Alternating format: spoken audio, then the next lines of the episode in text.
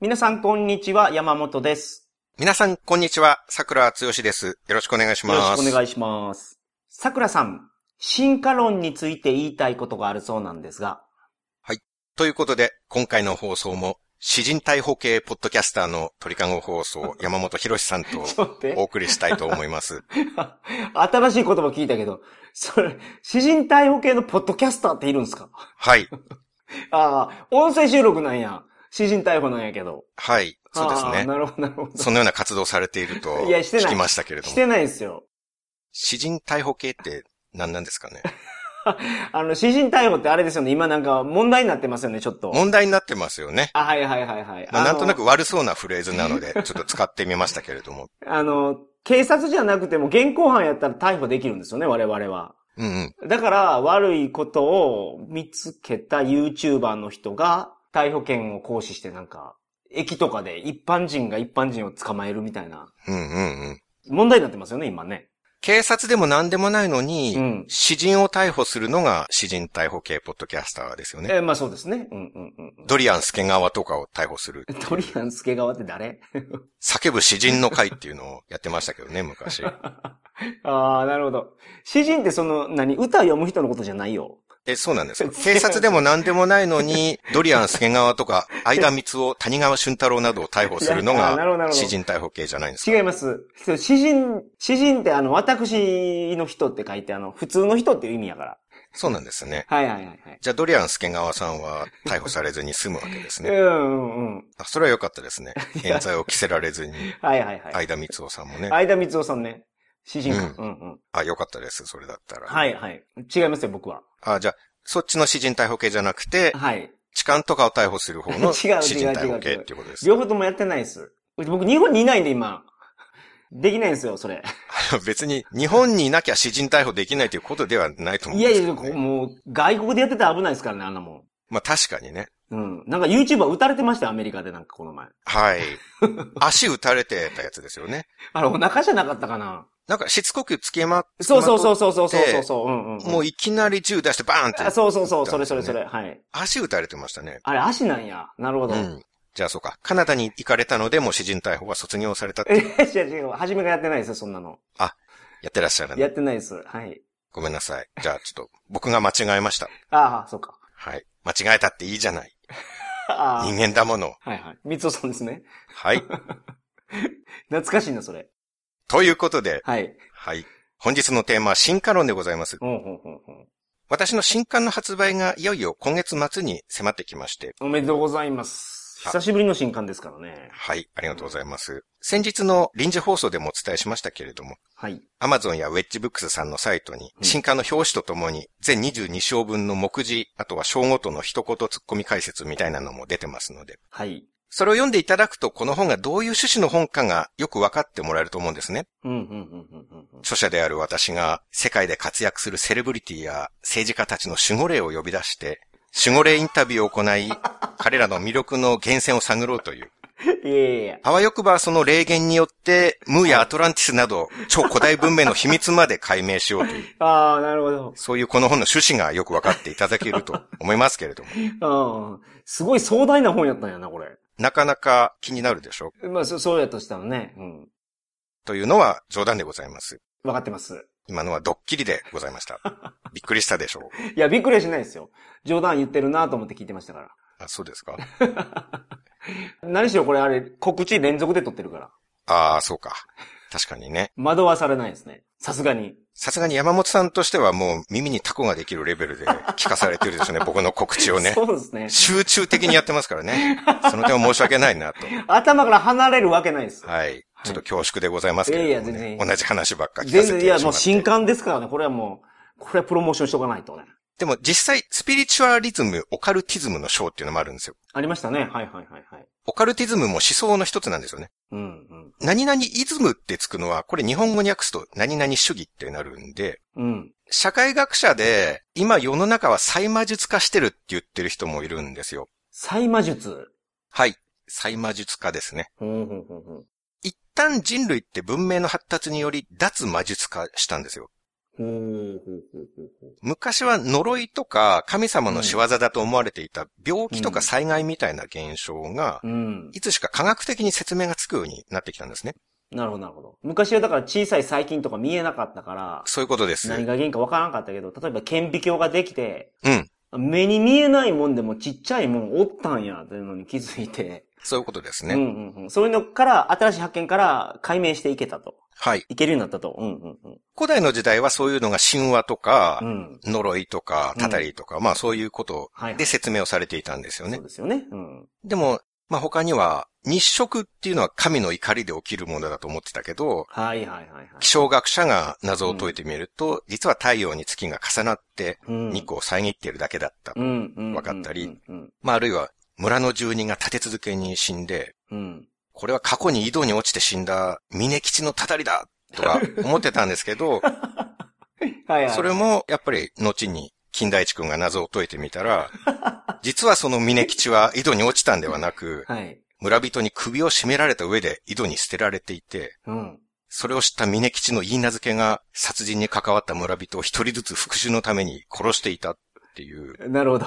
言い名付けは村の雪夜叉伝説に沿って見立て殺人を行い、たたりを演出していたんですね。なるほど、なるほど。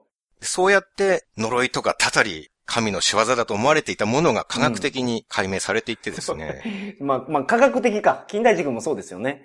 一応推理トリックを科学的にやるからな。そうです。魔術化していた時代、まあ、かつては雪夜叉伝説のたたりだって思われていたものがね、実は科学的にじっちゃんの名にかけて謎を解いてみると、実は復讐のための殺人だったっていうことがわかる。なるほど、なるほど。まあ、そういうケースもあると。はい。それこそが脱魔術化なんですね。ああ、なるほど。魔術信仰的な思想から一回出したっていう。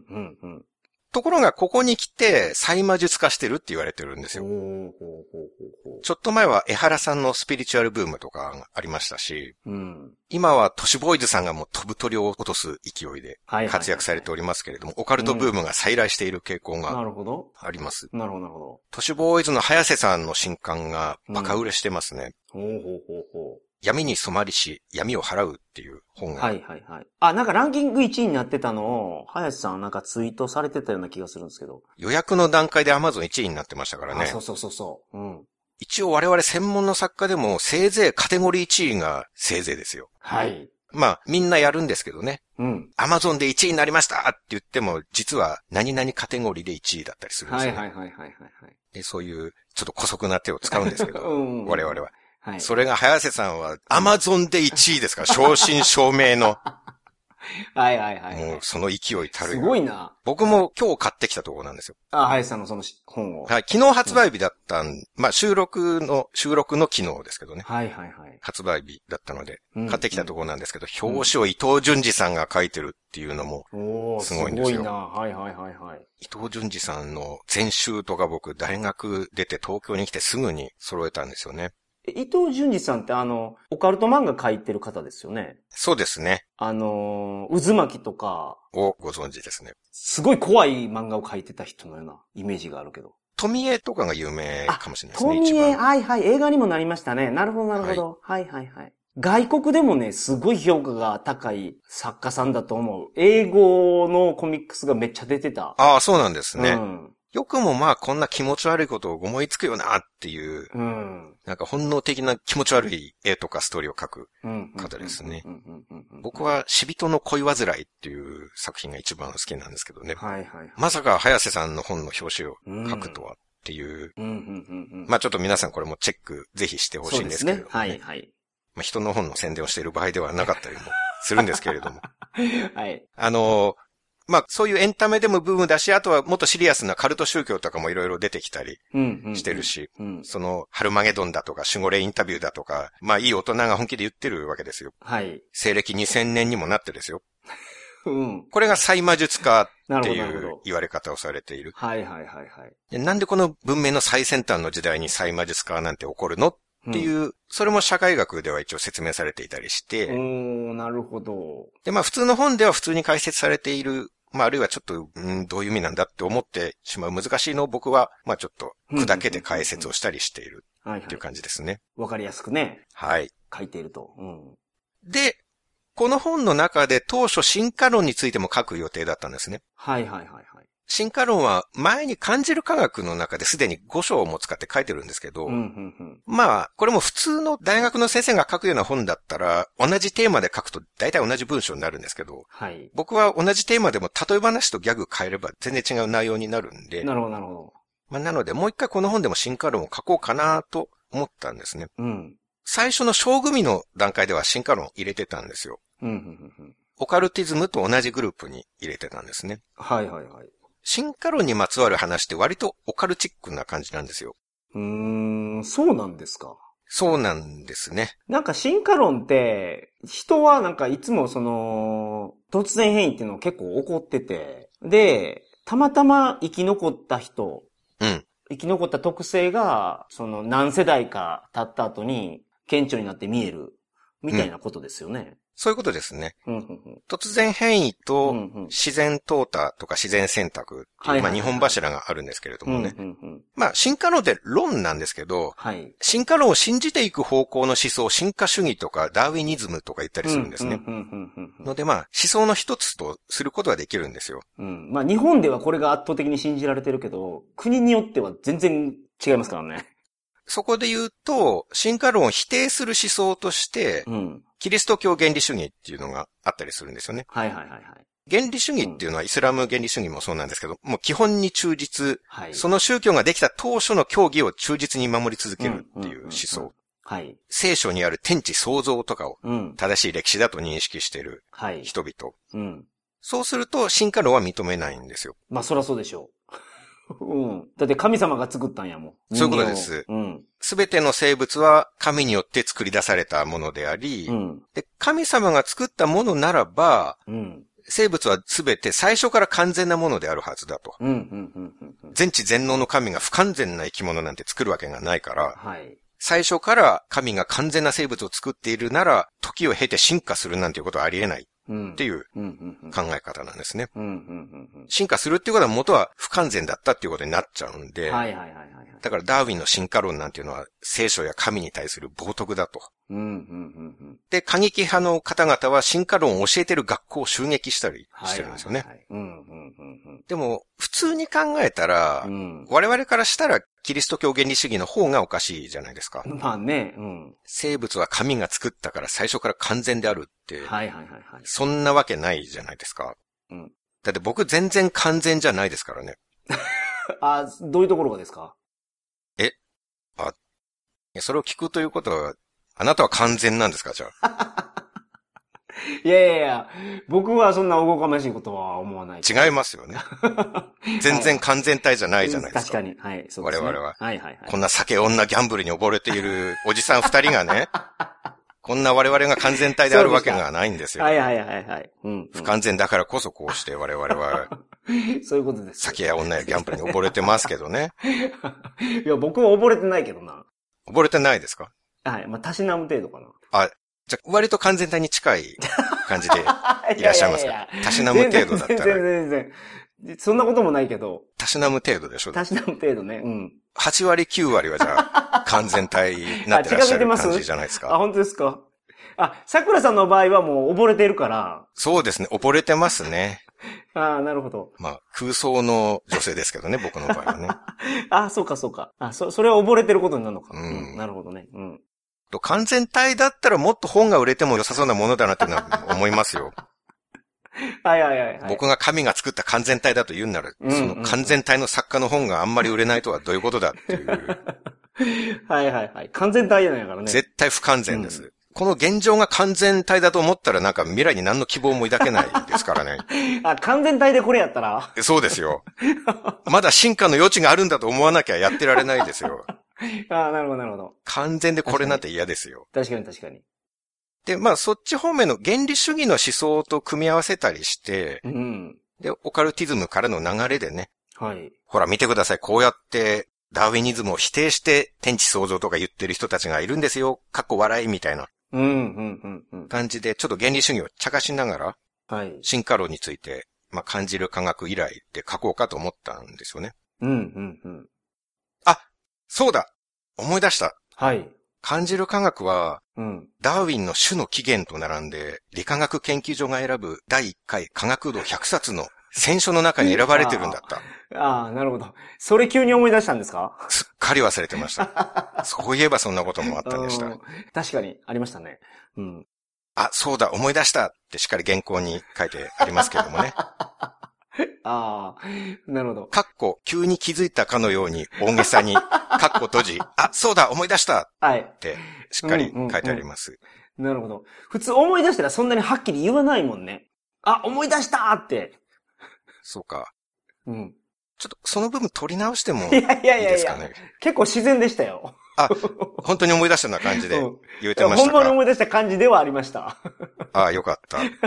演技力はだいぶついたような気がしてるんですよね。うんうんうん、この桜通信でね。はいはいはい。あと、この科学度100冊のこの自慢をするの多分人生で86回目ぐらいですけれどもね。はい。すいません。うん、まあでも名誉なことですからね。恥ずかしいことで100選に選ばれてるわけじゃないから。それはもうそうですね。俺はもう声を高らかに言っていいんじゃないですか？はい。うん。まあただ同じ自慢を86回するのは恥ずかしいことではありますけどね。そっちの方がね。はい。小物感がすごいあると思いますけども。いいじゃないですか。小物でいいじゃないですか。小物嫌ですけどね、僕は。大物になりたいなとは常々思ってはいるんですけれども。うん、まあ、うん元祖ダーウィンが進化論を解いた種の起源と同じラインナップに並ぶ仲間としてですね。僕はダーウィニズムを擁護する意味でも、原理主義の人たちって、未だに生き物は神様が作ったと思ってるんですね。プププみたいな上から目線で、進化論を解説する章を作ろうと思ったんですね。はい。でも、よく考えてみて、やっぱり進化論入れるのやめたんですよ。で、その予定だった部分はテロリズムとか構造主義に置き換えたんですけどね。うん。あ、そうか。ページの数は決まってるから入れ放題ってわけじゃないってことですね。入れ放題じゃないですね。なるほど。だから、なんか増やそうとするとなんか減らさないかんのや。そういう部分がありますね。まあ、ページ数が増えるとそれだけコストが増えるんで。だからその出版社さんがそういうルールを決めて、今回はこの企画でお願いしますっていうのが来るから、それに合わせて作らないといけないと。大体の範囲がありますね。いつも僕はページ数が増えるんですよ。今回もそうだったんですけど、はい、僕はとにかく余計な話をいっぱい入れていくんで、例え話とかしつこく入れるんですよね。もう Amazon レビューで散々指摘されてますけどね、いつもね。脱線が多すぎるっていうのは。脱線が多いとはもう16年間言われ続けてますけれども、まあそういう感じで僕はページがいつも増えていくんですよね。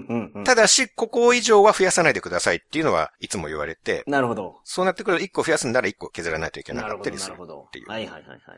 で、まあなんで進化論をやめたかっていう理由は、まあ一つは分量的にちょっと1章や2章では収まらないと思ったのが一つで、でもう一つが、進化主義対原理主義みたいな書を書こうとして、その昔感じる科学の時に使った資料とか、あとはその後に新しく出た進化論の本とか、復習のために何冊も読んでみたんですね。そしたら、あれ？本当に生物って進化なんてしてるの？あれ？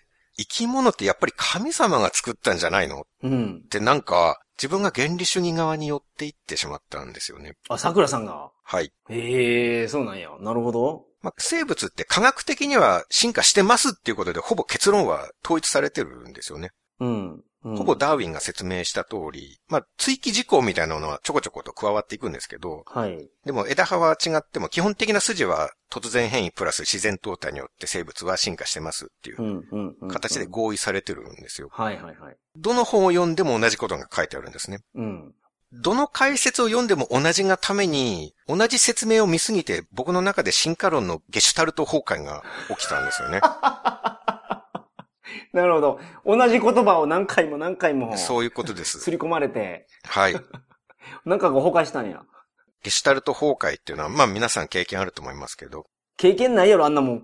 やったらダメなやつですよね。なんか鏡に向かって、お前は誰だとか言うやつでしょ？それなんかちょっと行き過ぎてません？そんな呪いの儀式みたいなところまでいかなくても。ゲシュタルト崩壊ってそれで起きるんですよね、でも。同じものをずっと見てると、まとまりとして認識していたものが、だんだんバラバラに見えてくる。それで意味がわからなくなるっていうようなことですね。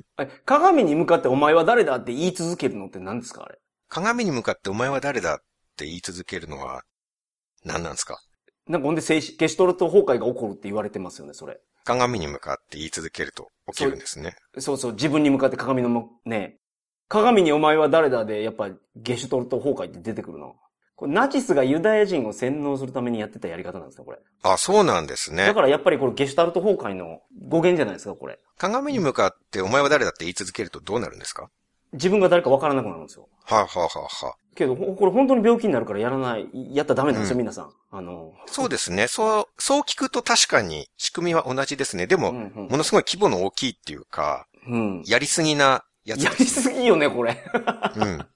うん。身近なところでは、文字とかですよね。身近なゲシュタルト崩壊だと。同じものをずっと見てると急になんだこれってわけがわからなくなるっていう。まあ、多分鏡を見てると自分が誰だかわけがわからなくなるのと同じだと思うんですけど。はいはいはいはい。例えば親切を、ふと我に返って冷静に見てみると、親を切るってなんだよって思えてくるような。はいはいはい。なんか、さっと捉えると当たり前に理解してるんですけど、改めて見てみるとなんだこれっていう。僕は小学校の時によく覚えてるのが、なんか麻婆豆腐でゲシュタルト崩壊したんですよね。麻婆豆腐を見つめ続けてたらってことですか？豆腐じゃなくて、言葉？麻婆豆腐という言葉ですね。はあはあ、今でも覚えてるんですけど、加藤慎二君っていうクラスメイトとなんか麻婆豆腐について語ってたんですよね。はい。小学5年か6年だったと思うんですけどね。麻婆豆腐の話をなんかしてて、ところで麻婆豆腐ってなんで麻婆豆腐って言うの？って言い出して、はい。そしたらなんかもう麻婆が何なのかわけわからなくなってきて、麻婆って何？って言いながら大爆笑した記憶があります、二人で。麻婆ってなんだ？ヤンボ麻婆の麻婆とか言いながら。はいはいはいはい。ちょっとこれを聞いてもあんま面白くないかもしれないんですけど、その当時もう本当に笑いが止まらなくなったんですよ。麻婆ってなんだって思って。はいはいはいはい。なるほど。深く考えずに全体をパッと受け取れば違和感なくいつも受け取れるのに、個別のパーツに注目し始めるともうわけわからなくなって混乱するっていう。彼女とかでもあると思うんですよね。はい。全体をパッと受け止めれば、あ、可愛いなって思うけど、お風呂上がりとか、ヘアバンドで髪の毛をアップにしてまとめて、で、すっぴんになった顔のパーツを冷静に見てみると、あれ可愛いのこれ。わけわからないって、ゲシュタルト崩壊するっていうことがあるんじゃないかと思うんですよね。なかなかコメントに難しいあれですけど。まあもちろん男女ともにですよ。そうですよね。そうそうそう。かっこいいホストが風呂上がりに化粧を落として髪の毛ボサボサになったら。はいはいはいはい。うわ、なんだこの肝豚ってなることもあると思うんですよ。あるでしょう。ゲレンデマジックって言いますもんね。スキー場で見てたらすごくかっこよかったの。はいはいはいはい。そうですね。食堂に来たら全然違うやんみたいな。それもやっぱり食堂に行ったらまじまじとこう注目するからですね。そういうことかな。各パーツにね。そういうことなんですかね。なんかゲレンデだったらパーって行き過ぎるのを、なんとなく全体をさらっと捉えてるから、かっこよく見える。なるほど、なるほど。っていうことあると思いますよ。まあ、今の話をゲシュタルト崩壊と言っていいのかよくわかんないですけどね。はいはいはいはい、確かに。まあ、ともあれ、進化論も進化するっていうのも当たり前だよっていう思い込みを一旦脇に置いて冷静に考えてみると、一周して、いや、進化って何？わけわからん。ない。いや、こんなのないよって。になったんですか？ちょっと原理主義側のポジションに、ちょっと傾いて。なるほど。まだ進化主義エリアにはいるんですよ。あははは。その二つエリアがあるとしたらね。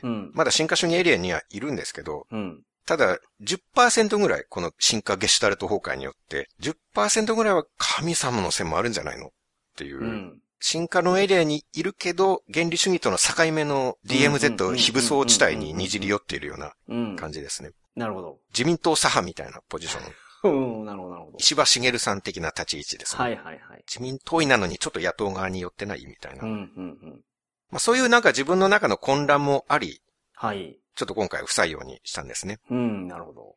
で、具体的に何がわけわからなくなったかなんですけど、その説明をするためにはまず、そもそもの進化論について大まかに知っていただく必要があります。はいはいはいはい。で、その説明を今回したいんですけれども。はい、お願いします。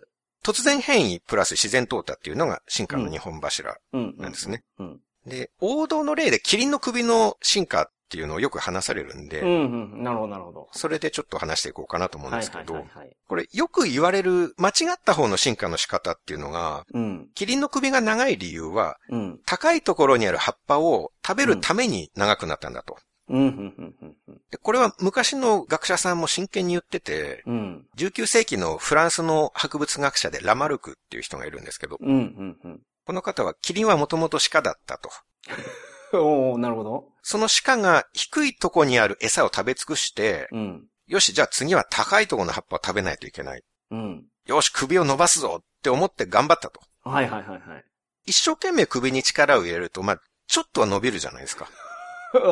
筋肉は強化されそうな気がする。力入れるとね。筋肉が育って、まあ、数センチぐらいはなんか底上げできますよね。上に引き上げれるってことですよね。だから。はいはいはい。うんうん、はいはいはい、うん。まあ、毎日頑張ってやれば、3センチとか5センチとか、まあ、ちょっとだけ首が長くなって定着するっていうことがあるだろうと。うんうんうん、で、そうやってちょっとだけ首が長めになったキリンが子供を産んだら、うん、その子供は親の特徴を受け継いでちょっとだけ首が長く生まれてくるのだと、うんうんうんうんうん、で今度その子供もまた日々頑張って餌食べるために首を伸ばしていると、うん、またさらに数センチぐらい首を伸ばすことができると、うんうんうんうん、でそしたらその子供もちょっとだけ2世代分ですね、ちょっとの2世代分首が長く生まれてくるだろう、うんうんうん、それが何百世代何千世代と繰り返されて今の長さになったんだ、うんうんうんうん、と言っていて、これがラマルクの進化論なんて言われてるんですね。はいはいはいはいはい。なるほど。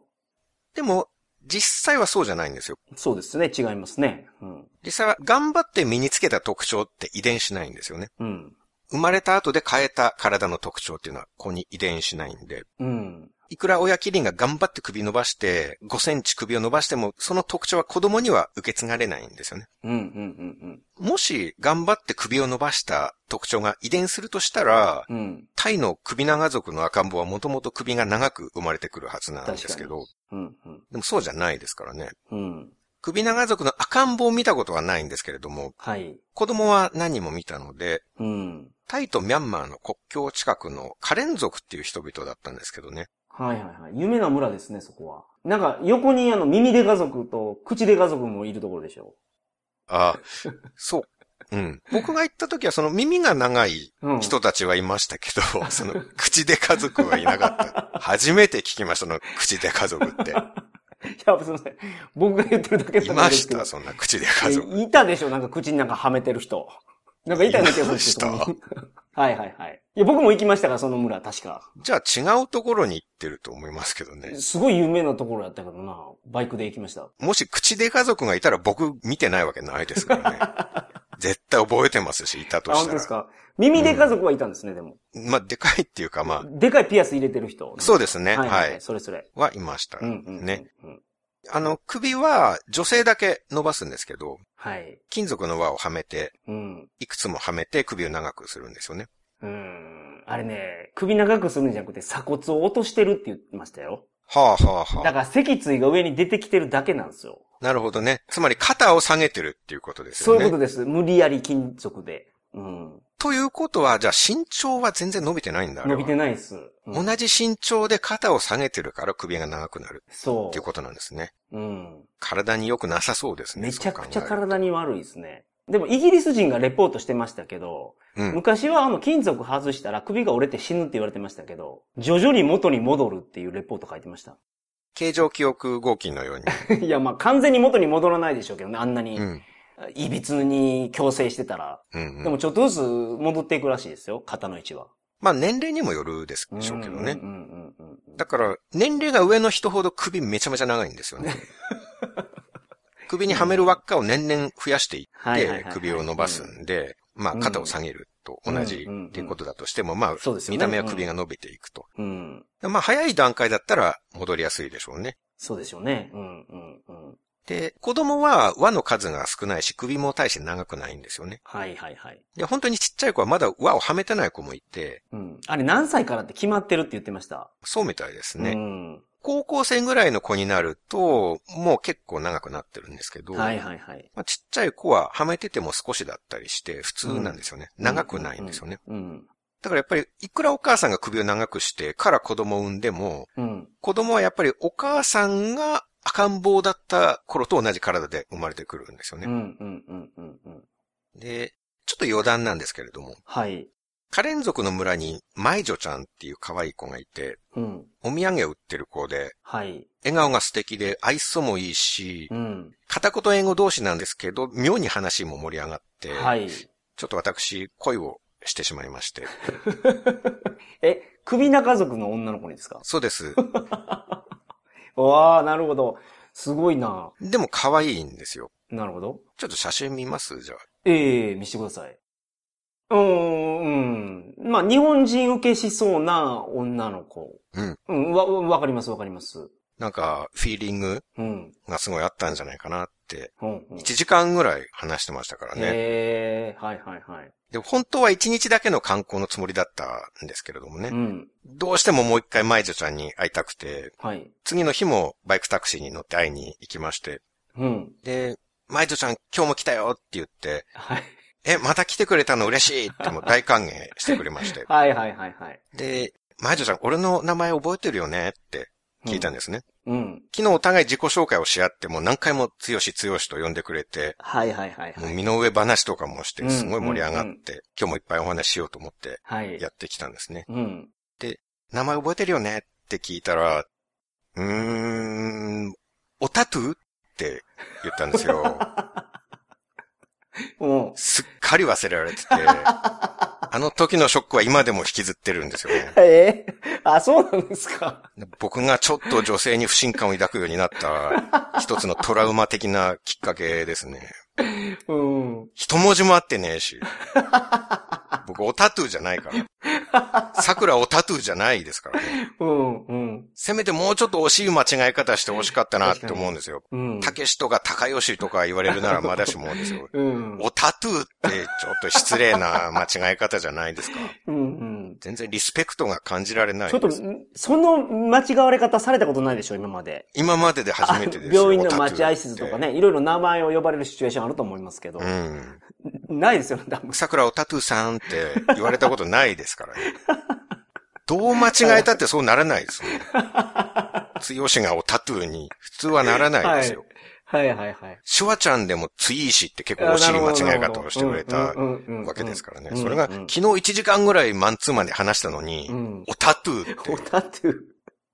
うん、なんだよ、じゃあ昨日の笑顔はビジネス笑顔だったのかっていう。所詮色恋営業だったのかっていう。ああ、なるほど。ショックでしたね。ああ。その直後に白人さんのおじさんおばさん夫婦がやってきて、はい。舞女ちゃんに、私たち覚えてる5年前にここに観光に来て、君にまた会うためにドイツからやってきたんだよ、とか、うん。すごい人が来て、うん。僕はあっさり追い出されましたね、それ。そんな大物が来たら、もう昨日来たばっかの僕はもう気を失せるしかないっていう。そうですね。名前も覚えられてないし。そうですね。うん。昨日の今日で覚えてなかったのね、ちょっと厳しいですね。うん。でも5年ぶりにドイツからわざわざ夫婦が会いに来るレベルの人気なんですよね。すごいな。魔性ですよね、だから。うん。この子何歳なんですか、じゃあ。だとしたら。この時点で相当若そうに見えるけど。まあ僕が会ったのも20歳とかそれぐらいじゃないかなと思いますけどね。20歳ぐらいか。あ、じゃあ15歳ぐらいなんや。なるほど、なるほど。まあけどそのドイツからわざわざ来るくらいですからね、その方に会いに。うん。子供の時から働きますからね。はいはいはいはい、あっちの村の方々はね、うん。お土産を売ってたんでしょうね、ドイツの旅行者の人にも。このエピソードは東南アジアなんて二度と行くかボケで書いておりますので、はい、これも皆さん読むといいと思います。お、なるほど。素晴らしい。はい。話を戻しまして、はい。進化論の話に戻りますけれども、うん。生まれた後に獲得した身体的特徴っていうのを獲得形質っていうんですけれども、はいはいはい。これは遺伝しないんですよね。うん。後から変えた特徴が遺伝するなら、整形した人の子供は美男や美女に生まれるっていうことですから、うん、なるほどなるほど。残念ながらそうはならないんですね。うんうんうん。整形でどんな美男美女になっても赤ん坊は整形前の身体的特徴で生まれてくるわけですから。のでまあ、整形後の配偶者の姿しか知らない人は、うん、生まれた子供を見て、ああ、あいつ整形前はこんな顔だったんだわって、まあこれも男女ともにですけどね、はいはいはい、認識するっていう悲劇も生まれるっていう。うん、だから、キリンがいくら一生懸命努力して首を伸ばしても、うん、子供を産んだらリセットされるんですよ。うんうんうんその頑張りっていうのは。うん。その首を伸ばすことなんてできないけど、もしできたとしてもということですよね。そうですね。うんうんうん、まあ3センチ、5センチ、仮に伸ばすことが可能だったとしても、うん、結局それは子供を産んだらリセットなんです。うんうん、だから、決して頑張って首を伸ばしたっていうわけじゃないんですよ、キリンは。はいはいはいはい。じゃあ実際はどうやって進化するかっていうと、はい、まあ突然変異と自然淘汰になるんですけれども、うんうんうんうん、人間も背が高い人と低い人と割とランダムに生まれるじゃないですか。はいはいはい。もちろんある程度背が高い親の子供高くなりがちですけれども、うんうんうん、親の遺伝子プラスランダムなんですよね、うん、でキリンもたまたま首がちょっと長めの子供と普通の子供、短い子供ってランダムに生まれるんですよね、うんうん、このランダム性が突然変異で、うん、たまたま他とちょっと違う特徴を持って生まれる個体がいると、うんうんうんうん、でキリンの場合はたまたま首が長く生まれた個体が生き残れたんですね、うんうんうんうん、まあなぜなら高いところの餌をたくさん取れるから、はいはいはいはい、あとはサバンナで遠くまで見渡せるから危険に早く気づきやすいと、うんうんうんうん、最初はもちろんちょっとだけの差なんですよね。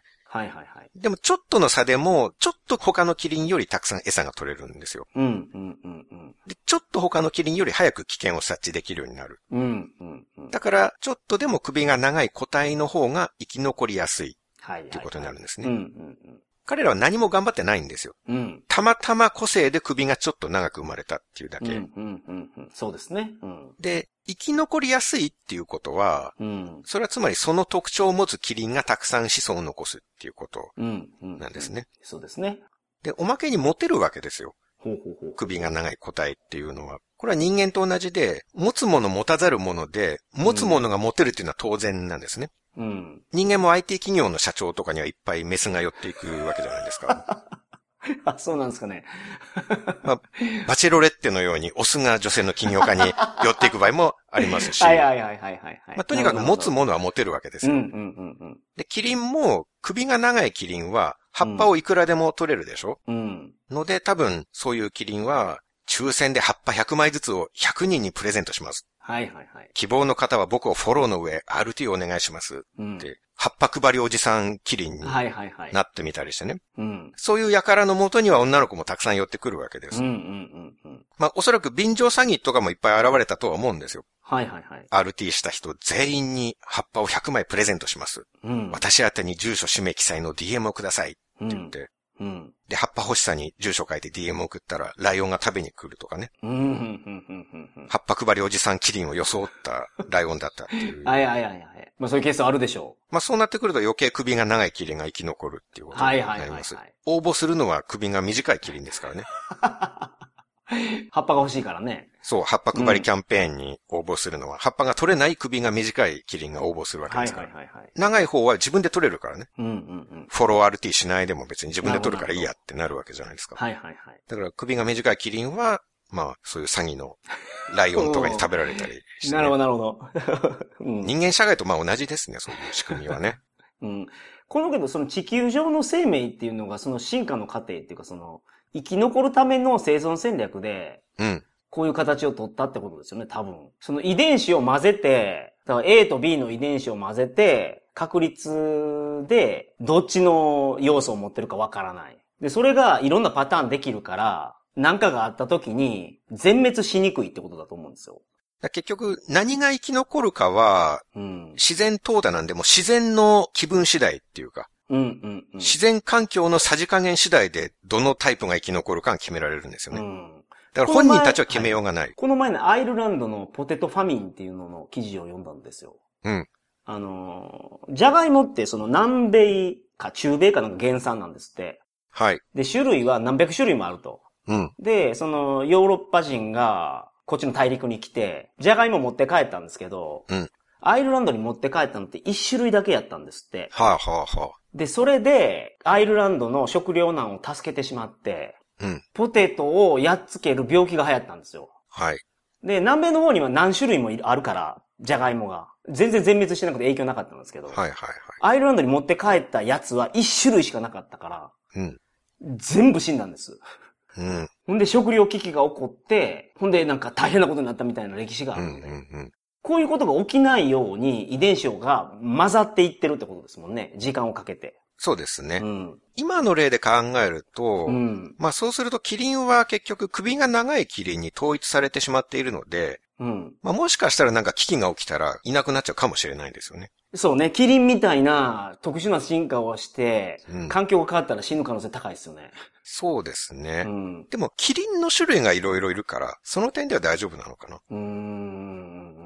まあ、少なくともその初期の段階ではキリンも長いの短いの中ぐらいのといっぱいいる中で、うんうんうん、まあ結局自然環境に一番適合する首が長いキリンが、ね、まあ、うんうんうん、自然選択、適者生存で生き残ったっていう。うんうんうんうん、まあ今の場合の首が長いっていうのは、これは生まれた時のランダム性で最初から獲得されていた特徴だから遺伝するんですよね、これは。うんうんうんうん、で、そうやってまあ同じ世代のうち生まれつき、たまたまちょっと首が長く生まれた個体っていうのが生き残って、うん、でこれは遺伝するから次の世代に受け継がれて、まあそういう個体が餌も取れるしモテるしって言って生き残って、はいはいはい、たくさん子孫を残して、うん、でそれを繰り返して種の全体の首の長さが底上げされるという。うんうんうんうん、でキリンは1000万年かかったらしいんですけどね。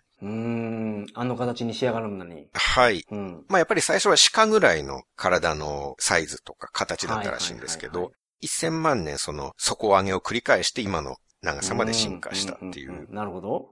これが今の定説の進化なんですけど、はいはいはい、ラマルクの進化論は高いところの葉っぱを食べるために頑張って首を伸ばしたっていう言い方なんです。これは全然違うのはわかりますよね。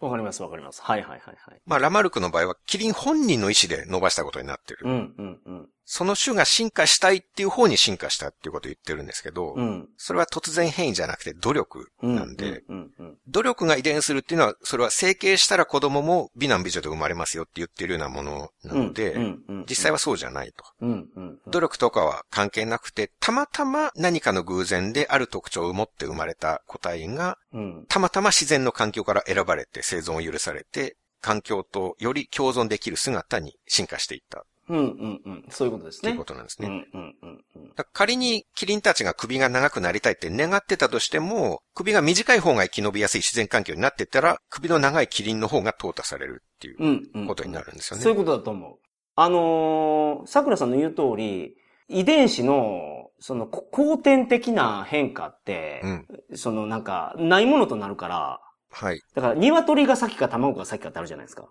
うん。あれは、だから、絶対、もう鶏が先なんですって。うんうん。っていう理由は、うん、これはじゃあ、鶏の卵が先か、鶏が先かの話じゃないですか。で、鶏のスペックがあったとして、うん、はい。トサカが赤いとか、色が白いとか、このスペックにぴったり当てはまったら、鶏なわけじゃないですか。うん。で、この親って、鶏に限りなく近いけど、鶏じゃないなんかの鳥なんですよ。で、鶏に限りなく近い、うんけど、鶏じゃないなんかの鳥が、交配して、できた卵が、突然変異が起こっているから、これが鶏の卵なんですって。だから鶏に限りなく近い、鶏に限りなく近い両親から、突然変異で、鶏の卵ができたっていうのが進化っていう風に書いてましたね。僕が読んだ本で。うん。まあ、鶏という種が誕生する瞬間の話を今されたということですよね。そういうことです。はいはいはい、はいうん。その直前までは鶏とはまだ決定していなかったけれども。うんうんうんうん。なんかが足りなかったんでしょうね、なんか。うん、トサカが青いとか。はい。わからんけど、例えば。うん。まあ、ただ結局その種っていうのも、じゃあ結局どこから鶏かっていうのは、まあ単純に人間の都合で区別をつけただけなんですけどね。うんうんうん、結局のところね。そうそうそうそう。だからまあ言葉通り鶏の卵が先か、鶏が先かで言うとやっぱ、卵の方が先。進化論的には。さっき鶏の方が先って言ってたと思うんですけど。卵です。ごめんなさい。卵。卵の方が。卵って言ってません僕。先。卵です。最初鶏の方が先ですって言ってましたよ。あ、ほんまですかごめんなさい。うん、ちょっと僕、あれですけど。説明が下手くそで。卵が先と。卵が先。だから、そうです。うん。だってその、うん。生まれる時に突然変異が起こるんで。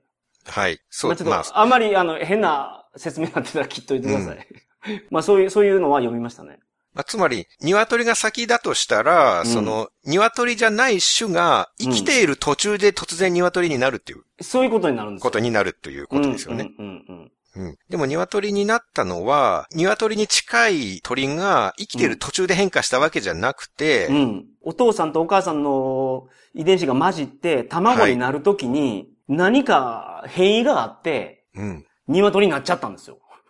だから卵はもう鶏の卵なんです。鶏じゃない親から鶏の卵が生まれたんですよ。だから実際の生物の世界では、うん、魔法使いがレベル20で転職して賢者になるっていうことはありえないと。実際の世界であり得るのは、はいはいはい、魔法使いのお父さんと僧侶のお母さんが結婚して子供を産んだ時に、子供がたまたま賢者に生まれるっていう、はいはいはいはい、そういうことはあり得るっていうことですよね。素晴らしい例えですね。そういうことです。うん、それを言いたかったんですよ。鶏が先ってなるっていうことは、魔法使いが途中で賢者に転職をできるっていうことになっちゃうから、うんうんうんうん、最初は子供っていうか卵からスタートしなければいけないっていう。うんうんうん、そういうことです。だから卵が先だ。っていうことですね。大変よくわかりました。はい。はい。で、鶏の話。鶏じゃなくて。なんで鶏の話？いや、だからその、あれで、この説明は、まあ、あれ、まだ箱です。進化論についての説明のところですね。そうですね。はいはい。はい。まあ、どっちが生き残るかっていうのは、もう神のみぞ知るっていうところで、うんうんうん。環境によるからな、それは。そういうことですね。めちゃめちゃ寒くなるかもしれないし、めちゃめちゃ暑くなるかもしれないし。はい。わからない、そりゃ。うん。いつか地球が爆発して、うん、地球の生き物みんなで火星に移住することになって、はい。で、めちゃ天井の低いスペースコロニーで暮らさなきゃいけなくなったら、キリンは首が低く進化すると思うんですね。そうでしょうね。うんうんうん。天井が3メートルの高さしかないコロニーだったら、うん、首の長いキリンは首めちゃめちゃ筋肉痛になると思うんですよね。うんうんうんうん。ものすごい負荷かかると思うんですよ。うん、常に首を水平近くにして過ごさなきゃいけないわけですから。真下向いて過ごさないといけないから。よっぽど首の筋肉つけないと暮らしていけないですよね。うんうん、少林寺36本の修行みたいに、うん、腕の内側にナイフをセットして、水を入れたバケツを水平に持ち上げて、力尽きて腕を下げたらナイフが脇腹に刺さるみたいな。うん、そういう地獄の修行をこなさないと、うん、あの首を水平で支えられる筋力がつかないと思うんですよね。首けどめちゃめちゃ強いですよね、キリン。キリンなんか頭で殴り合いするでしょ、首絡まし合って。はいはいはい。喧嘩してますね。はいはい、それで。ちょっともう首伸ばしすぎて、武器がもうあれになってしまってるのがもう滑稽ですけどね。じゃあ彼らも地獄の修行をこなしてきたんですね。首の先にナイフつけて、はいはい、力尽きて首が下がったらナイフが刺さるみたいな修行をこなして多分筋力をつけたんですね。あ、ジャッキーがやってたみたいな腕立ての修行みたいなやつね。うん。力が抜けたら刺さるっていう。そうです。はいはいはい。まあ、少林寺36本にジャッキーはまあ出てなかったですけどね。ああ、少林寺36本って少林寺っていうあの映画のことなんや。なるほど。少林寺36本という映画があるんです。はいはいはい。一棒ずつクリアして、課題をクリアしていくと次に進めるんですけどね。はいはいはいはい。で、腕の筋力を鍛える修行では、腕の内側にナイフを垂らしてですね。ああ、ほうほうほう。水の入ったバケツを手を水平に向けて持つんです。はいはいはい。バケツが重いから腕が下がってくると、うんうん、腕の内側につけたナイフが刺さるんです。痛いですね。はいはいはい。はい。はい。だからキリンもそういう鍛え方をしたらまあ首を水平に保てるんじゃないかなっていう。はいはいはい。はい。そういうことを言いたかったわけですけども。なるほど。残念ながら少林寺36本の例えが伝わらなかったようで。僕分かってなかったです。はい。そうですね。少林寺の映画は見たことあるはずなんやけどな。昔のやつ。それリーリンチェのやつでしょ？あ、それであともう棒回してるやつ。リーリンチェや。うんうんうんうん。それと違うやつですか？あれはただの少林寺ですから。はいはいはい。少林寺36本は、少林寺より36本も多いやつですからね。ああ、なるほどなるほど。まあそういう環境になったら、スペースコロニーに行ったら、首の長いキリンは絶滅すると思うんですよね。うん、はいはいはいはいはい。みんなナイフが首の根元に刺さって、死に絶えると思うんですよ。うん、首の先端につけたナイフがもう力尽きて、首が曲がって、首の根元にグザーって刺さって、死んでしまうと思うんですよね。うん、その、少林寺36本の方は腕でやからまだいいけど、キリンの場合首やからな、その刺さるのが。うん。致命傷すぎますね。そうですね。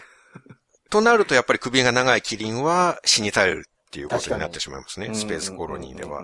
でも歴史を見てても、結局その絶滅する種っていうのは、うん、環境に適応できなかった種が絶滅してますもんね。そういうことですね。環境の変化に適応できなかった種っていうのは。はい。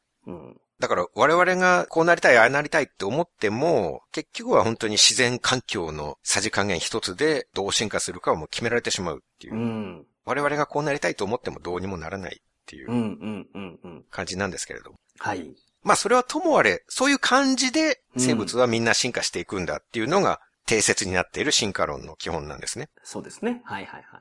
で、やっとここで、じゃあなんで僕はその進化論、定説に対してゲシュタルト崩壊を起こしてしまったかっていう、その肝心の話をする前に、すでに1時間半が経ってしまっております。確かに。はいはいはい。はい、そこで、今回はここまでということにさせていただきたいと思います。はい。続きは次の次の回くらいにお話しさせていただこうかなと思います。はい。次回は、新刊発売記念会なんで、うん、ちょっとまた違う話をしたいなと。はい。で、その次にまた進化論の続きをやりたいなと思います。うん。ところで。はい。別途、ちょっとお知らせがございます。ほうほうほうほう。なんでしょう。この年末、桜通信の兄弟番組である海外ブラックロードの嵐陽一さんも新刊出すんですね。はいはいはいはい。インド旅行記で、インド超特急カオス行きっていう本なんですけれども、はいはい、そこで暮れも押し迫った12月30日に、はい、主に嵐さんの新刊発売記念、うんうんうんうん、で僕も一緒に出演してトークイベントが行われることになりました。ほうほうほう。どちらでやるんですか？桜通信のイベントもやった高円寺パンディットさんで、はいはいはい、いつものところですけれどもね、うんうんうん、基本的には嵐さんの新刊発売記念イベントですね、はい、僕もまあ発売直後なんで便乗して新刊記念の冠をつけてもよかったんですけれども、うん、ちょっとテーマがあまりにも違いすぎて桜さんの本と嵐さんの本のテーマがね、はい、インド旅行の話と主義思想の話を一緒に話すのはかなり厳しいなとはいはいはい、はい、インド旅行の話は僕は入っていけますけどね、はい、まあそうですよね、そう、うん、主義思想の話に多分虫蔵さんと嵐さんが入って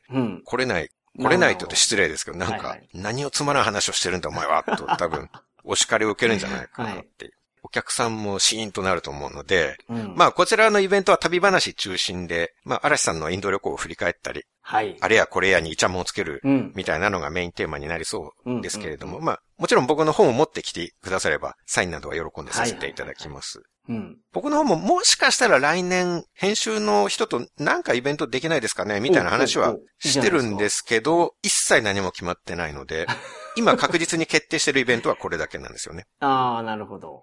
嵐と桜のインド夜話、夜話、夜話、夜話、ああ、なるほど。夜に話で。はい。夜話、うんうんうん、なるほど。まあ、いつもの和田虫蔵さんも一緒にトークします。うん、12月30日の夜。おー、暮れも押し迫った。そうなんですよね。いい日ですね。なるほど。収録時点で開始時間とか料金とか決まってないんですけれども、うんうんうん、皆さんがこれを聞く頃には、高円寺パンディットさんのサイトに詳細出てると思いますので、はいはいはい、チケットもそちらから購入いただければと思います。うん、オンライン視聴のチケットもありますよね、パンディットさん。そうなんです。うんうんうん、ちょっとさすがに日程が日程なので、小みそか。うん。小みそかっていうの？一日前のことを僕が今勝手に言ってますけれども。みそか、普通のみそかかな、大みそかの前日は。あー、なるほど。みそかって言いますよね。言うのかな、初めて聞きます。